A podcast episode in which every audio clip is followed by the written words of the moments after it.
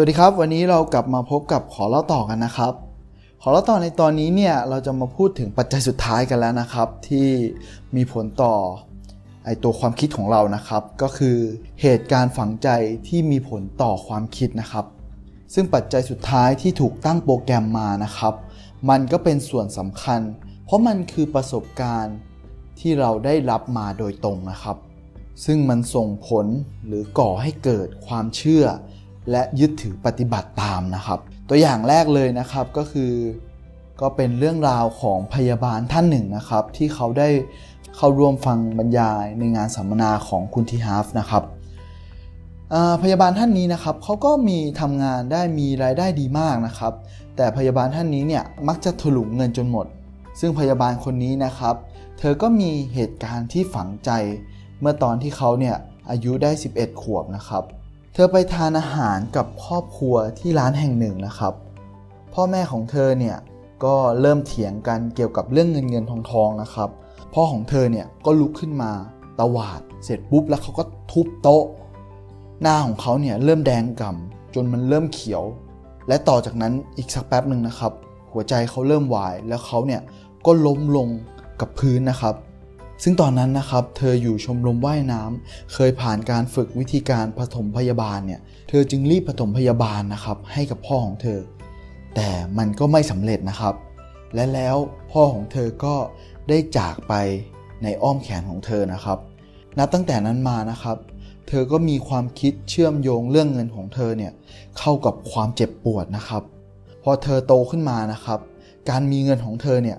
มันจึงทำให้เธอ ใช้เงินเพื่อจะกำจัดเงินเหล่านี้ออกไปนะครับ เพียงแค่ว่าเธอเนี่ยรู้สึกว่าไอ้เงินตัวเนี้ยมันคือความเจ็บปวด เธอจึงพยายามกำจัดไอ้เงินเหล่านี้หรือความเจ็บปวดเหล่านี้ออกไปเสมอๆนะครับ แน่นอนครับว่าหลังจากที่เธอเนี่ยได้เข้าร่วมสัมมนานะครับ เธอก็ได้ตระหนักรู้ถึงสิ่งที่มันฝังลากลึกอยู่ในอดีตของเธอนะครับ เธอก็เริ่มปรับเปลี่ยน โดยการที่เธอนะครับ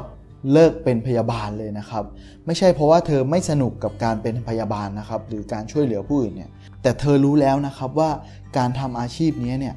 มันเป็นเหตุผลที่ผิดๆนะครับที่เธอแค่อยากช่วยชีวิตพ่อเธอ ซึ่งมันไม่สามารถย้อนไปแก้ไขอะไรได้แล้วนะครับ เธอจึงเปลี่ยนตัวเองมาช่วยเหลือผู้อื่น ด้วยการเป็นนักวางแผนการเงินนะครับ และเธอก็ กำลังไปได้สวยกับเส้นทางนี้นะครับ เส้นทางสู่อิสรภาพทางการเงินของเธอนะครับ แน่นอนครับวิธีการหรือขั้นตอนในการเปลี่ยนแปลงของเธอนะครับ เธอก็ตระหนักรู้ได้ด้วยตัวเองนะครับ และขั้นตอนในการเปลี่ยนแปลงนะครับ ที่คุณทีฮาร์ฟเนี่ยเขาได้แนะนำก็คือขั้นตอนแรกนะครับ เราต้องตระหนักรู้ถึงเหตุการณ์ที่มันฝังใจในวัยเด็กเกี่ยวข้องกับเรื่องเงินก่อนนะครับ จากนั้นเนี่ยเราก็ต้องเริ่มทำความเข้าใจแล้วว่าเฮ้ยไอเหตุการณ์เนี่ย มันส่งผลกระทบอะไรกับเราในปัจจุบันนะครับ แล้วเราก็ควรจะต้องแยกแยะว่า เอ้ยไอสิ่งที่มันเกิดขึ้นเนี่ยเราสามารถเลือกหรือปรับเปลี่ยนตัวเราเองได้นะครับ แล้วก็สุดท้ายเลยนะครับก็คือเราก็ประกาศเจตจำนงของเราก็คือ วางมือทาบไว้ที่หัวใจนะครับ ก็พูดว่าตัวอย่างนะครับก็ฉันปล่อยวางประสบการณ์ที่มันไม่ดีเนี่ย แล้วก็สร้างอนาคตใหม่ที่มันดีได้ ก็เอามือมาแตะไว้ที่ศีรษะของเรานะครับ แล้วก็พูดว่า ฉันมีสมองเงินล้าน ซึ่งแน่นอนนะครับก็อย่างที่บอกไป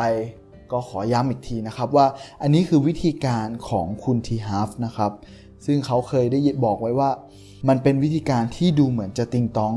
แต่ไอความติงต้องเหล่านี้เนี่ยมันสร้างให้เขาเนี่ยเป็นเศรษฐีได้นะครับ